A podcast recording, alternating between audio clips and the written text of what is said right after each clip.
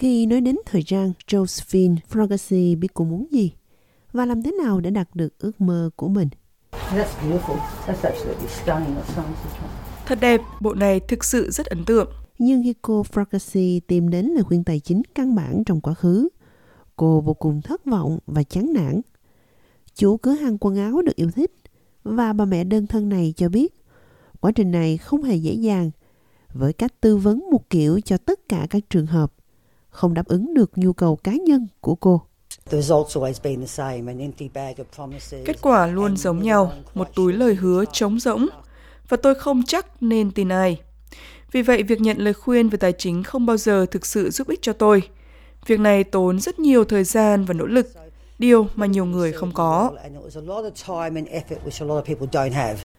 Đó là một trong những vấn đề mà chính phủ đang tìm cách giải quyết thông qua các cải tổ. Một trong số những thay đổi quan trọng nhất là cải tổ năm 2017, khi chính phủ Turnbull khi đó đưa ra quy tắc đạo đức, một kỳ thi kiểm tra và yêu cầu các cố vấn tài chính phải có bằng cấp liên quan. Lao động đang xem xét nhiều thay đổi hơn kể từ khi giành chiến thắng trong cuộc bầu cử trước. Tổng trưởng ngân khố Jim Chalmers nói với nhóm Consus vào tuần trước rằng chính phủ coi lĩnh vực tư vấn tài chính vững mạnh là nền tảng cho sự phát triển kinh tế.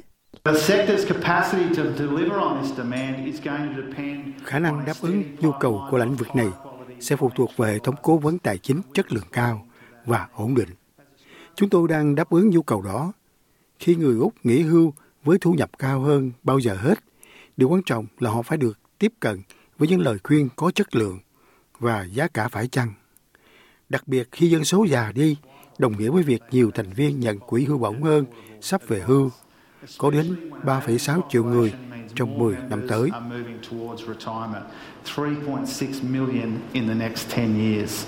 Một báo cáo về những thay đổi tiềm năng đối với tư vấn tài chính được gọi là đánh giá chất lượng tư vấn vừa được công bố.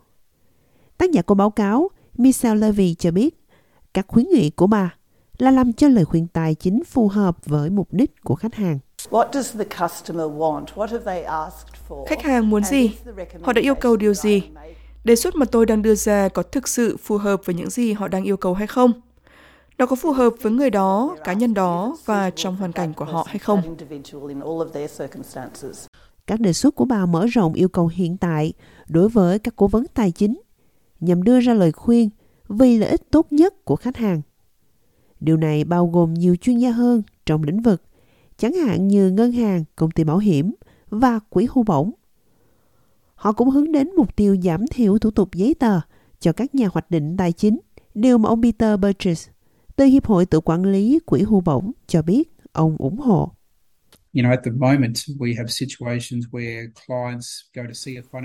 Hiện tại, chúng ta có những tình huống mà khách hàng đến gặp cố vấn tài chính và cố vấn phải đưa ra lời khuyên thực sự chi tiết. Một số lời khuyên dài đến 100 trang.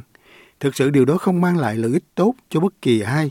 Vì vậy, một số khuyến nghị trong báo cáo chắc chắn sẽ đơn giản hóa quá trình đó. Bộ trưởng Dịch vụ Tài chính Stephen Jones hiện đang xem xét các khuyến nghị từ đánh giá chất lượng tư vấn.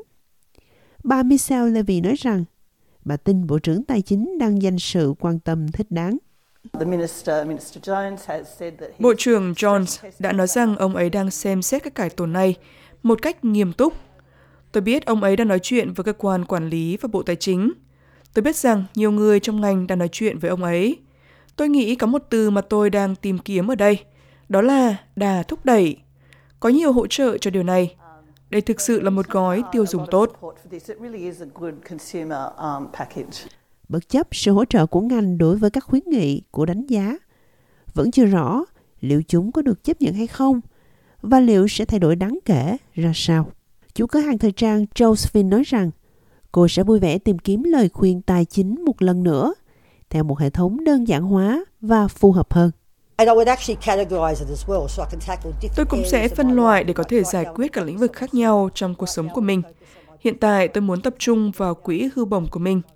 Ngoài ra, tôi muốn tập trung vào tài chính cho việc kinh doanh của mình. Vì vậy, sẽ thật tuyệt nếu có thể truy cập vào một nguồn đáng tin cậy được chính phủ hậu thuẫn. Một bên độc lập và thực sự tập trung vào một điều cụ thể.